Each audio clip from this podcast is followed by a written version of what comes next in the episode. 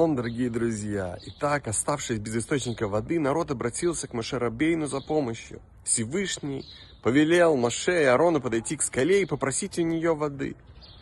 Но они допустили ошибку. Точно так же, как в прошлый раз они получили из скалы воду, ударив по ней посоху, они и в этот раз ударили посоху по скале, и Всевышний сделал чудо, вода пошла из скалы. Но Всевышний хотел, чтобы народ увидел, что скала, безжизненный камень, способен услышать слово человека и ответить на него. Тем самым он хотел научить еврейский народ послушанию. За эту ошибку Моше и Аарон не смогли зайти в землю Израиля.